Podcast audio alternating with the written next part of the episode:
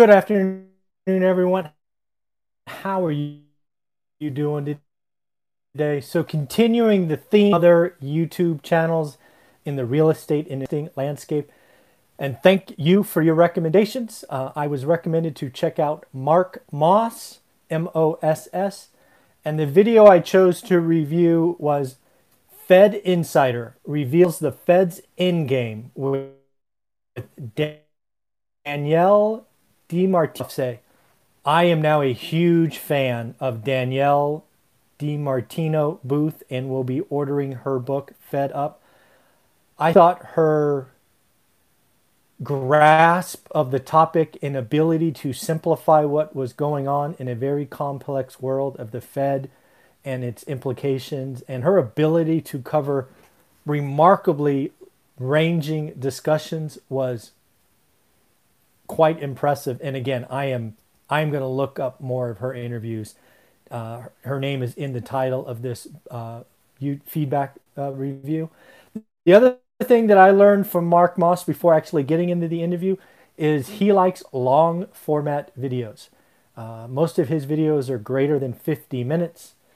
Uh, I have tried to keep my interviews right around 30 minutes, but you know, maybe there is a better way to do that. Really, the only video I have weekly that's an hour long is the live Q&A, and that's because we just don't know where it's going to go. But uh, Mark Moss, 146,000 subscribers. Uh, very impressive. Liked how he handled the interview, how he organized it. And again, introducing Danielle, I'm a fan just for that. Uh, so again, she went through uh, lots of stuff. I have usually don't take two pages of notes. I have two pages on this particular interview. Uh, a couple of them uh, I'll call out. first off, she talked about how the Fed facilitates income equality, inequality. Fed, Fed institutes income inequality and gave plenty of examples going all the way back to 1987 with the Greenspan put. Um, and she's right. I've often commiserated about the Fed doing this and that here in our daily financial news videos.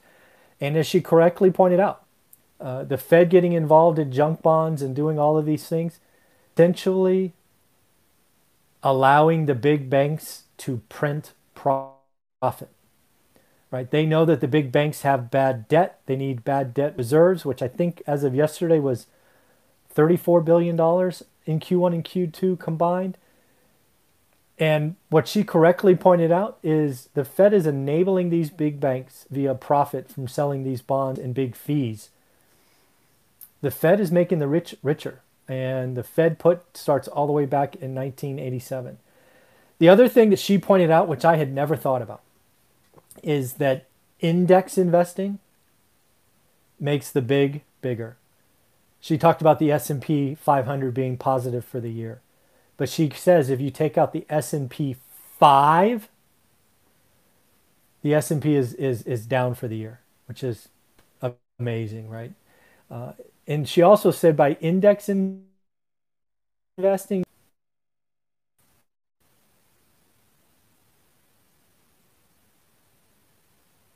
Oh, I think we're back. I am sorry for that pause. Hopefully, we are good to go.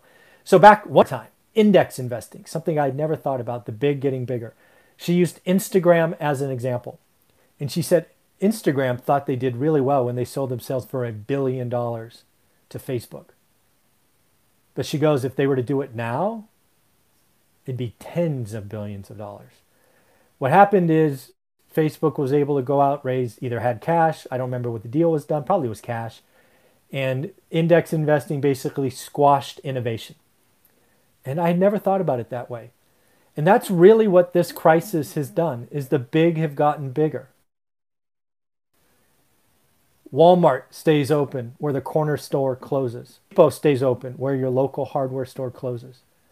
We are seeing the death of small business because the big ones can raise money. The little ones, there's no market to raise debt. So there was so much stuff talked about in this interview. Again, it was almost an hour in duration. Again, the Fed is subsidizing big banks one thing that she brought about was she thinks that small businesses are lost for a generation. That's heartbreaking, right? Restaurants passed down for years or for generations, now lost. You know, some some chains, mom and pop chains, three, four, five, eight, ten, ten locations gone because they can't raise public money. I did a video probably 60 days ago, I think, with Greg Dickerson talking about 2021 being the year of the entrepreneur. Maybe we need to make it the, the decade of the entrepreneur because I do think coming out of this, there'll be a rebirth of entrepreneurism, but we got to get through this. And right, right now, it sucks. So uh, she also talks about Washington, D.C. failing the middle class. She talked about we introduced some socialism with the last stimulus plan, the $1,200 checks, the, the unemployment goosing. Um, she warns that, you know, that little taste of socialism, lots of people addicted and say, ooh, that felt good. Give me more of that. I think she might be right. She talked about the Fed and inflation and basically their inflation indexing is a joke. Doesn't include medical, doesn't include food, doesn't include oil and gas. They're basically lying to themselves and lying to us when we when they talk about inflation. And she, she openly laughed when uh, Mark brought up the idea of inflation running hot. Right? Talk about the Feds bringing inflation up to three percent. She's like, are they are they not paying attention? Right? I don't know about you, but my food bill's up. She's got I don't know three or four kids, drink a gallon of milk a day. She talked about housing asset prices up. It was a, it was a pretty eye opening hour. Um, she said that we're basically taking socialism for a test drive right now, and we're doing that with a Republican president, which she thought was eye opening. Um, in the end, real economies make real things. I thought that was a great takeaway. I think Mark said that, uh, and then uh, she agreed. A couple took from the interview again.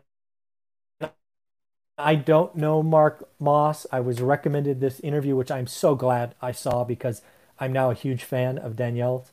Uh, Mark, I'm guessing based on the way he was seeding his questions, I'm guessing, again, completely guessing, Mark is a Bitcoin fan.